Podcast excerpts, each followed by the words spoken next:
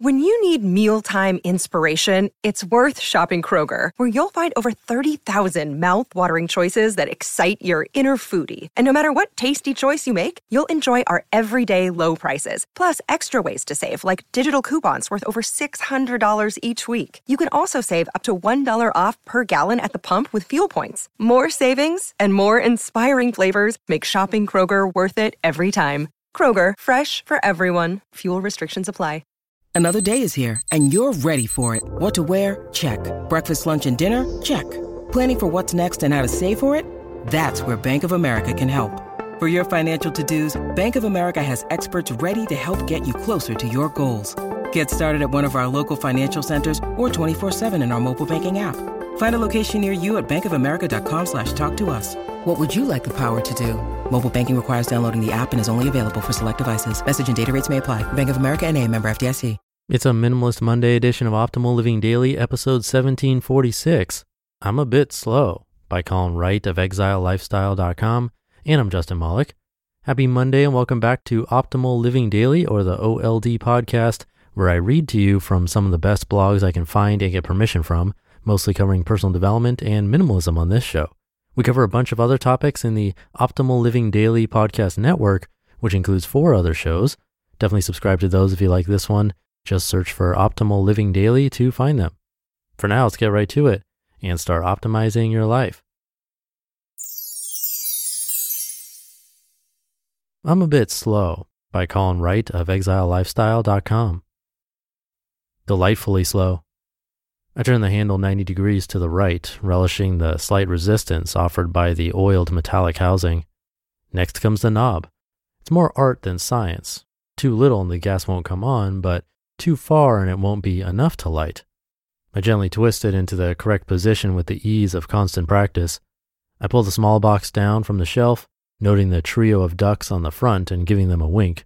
My index finger slides the main compartment from the outer shell, and I reach in to pull out one small match, a red-headed gift from Prometheus.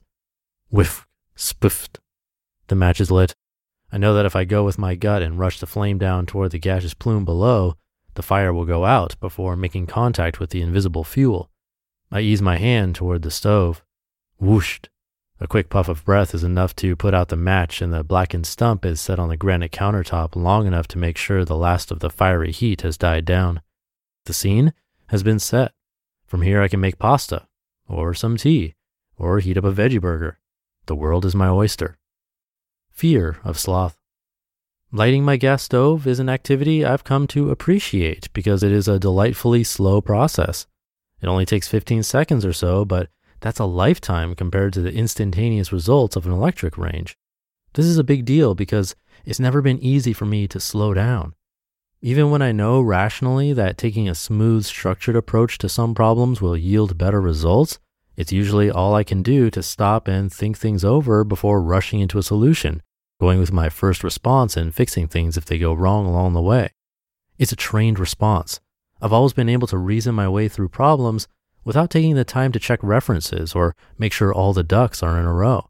My study skills are shot for the same reason. No practice, no skills. I do know from all the books I've read and advice I've been given that slowing down and taking the time to think, be inspired, and stay sane is important. I've made it part of my project to take more time to do things, stop and smell the roses, and see if positivity ensues. Mixed results. Thus far, it's been a mixed bag. I've been able to retain information better by slowing down and taking the time to consciously identify relationships between new things I learn and the knowledge I already possess. I've also taken the time to really get to know people and convert more colleagues into friends rather than allowing them to languish in that social purgatory of colleaguedom. On the other hand, I've been going nearly insane trying to figure out what to do when I'm trying not to do so much. I'll find myself sitting on my bed, laptop closed but close by, a bewildered expression on my face. What else is there? Master plan. That's what I intend to find out. I have no problem taking my 20 minutes of awesome every day, and anything that has an identifiable goal is easy to work into my system. But to just move more slowly or do nothing at all goes against my wiring. It makes me feel very uncomfortable. Most people that have recommended that I slow down have done so with the hope that I will become less stressed and more in touch with myself. What I've noted, however, is that I get more stressed trying to fit myself to that mold than when I'm happily moving along with some project or another, reading a book or talking to someone new about what they do and how they live.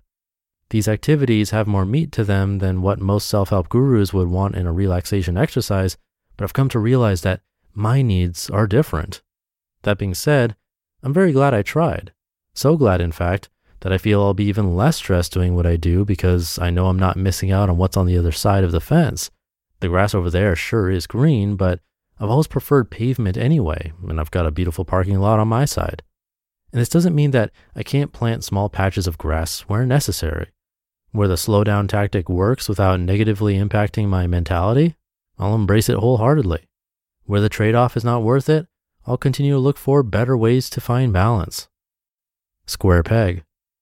It's good to question your first impressions and responses, but once you have, go with what works. You can hold yourself up to others and compare all day, but you will not become your best by simply emulating those who have done what you want to do. You have to find your own path because we're all very different people. I want to further emphasize my sense of inner peace, and I'm sure it's not going to do it by slowing down. There's no reason I should be ashamed of this, even though most religions, minimalists, and shrinks would tell me differently. Watch out, world. My conscience is clear, and I'm ready to get down to business. You just listened to the post titled, I'm a bit slow by Colin Wright of exilelifestyle.com. Thank you Colin Really important that you find your own way. That's the purpose of these podcasts, hearing different angles so you can pick and choose. And he does have an update to this post. I'll read that for you. Update November 25th, 2016. It's interesting looking back at periods like this because today I self identify as someone who takes to new projects and things I want to learn somewhat ponderously.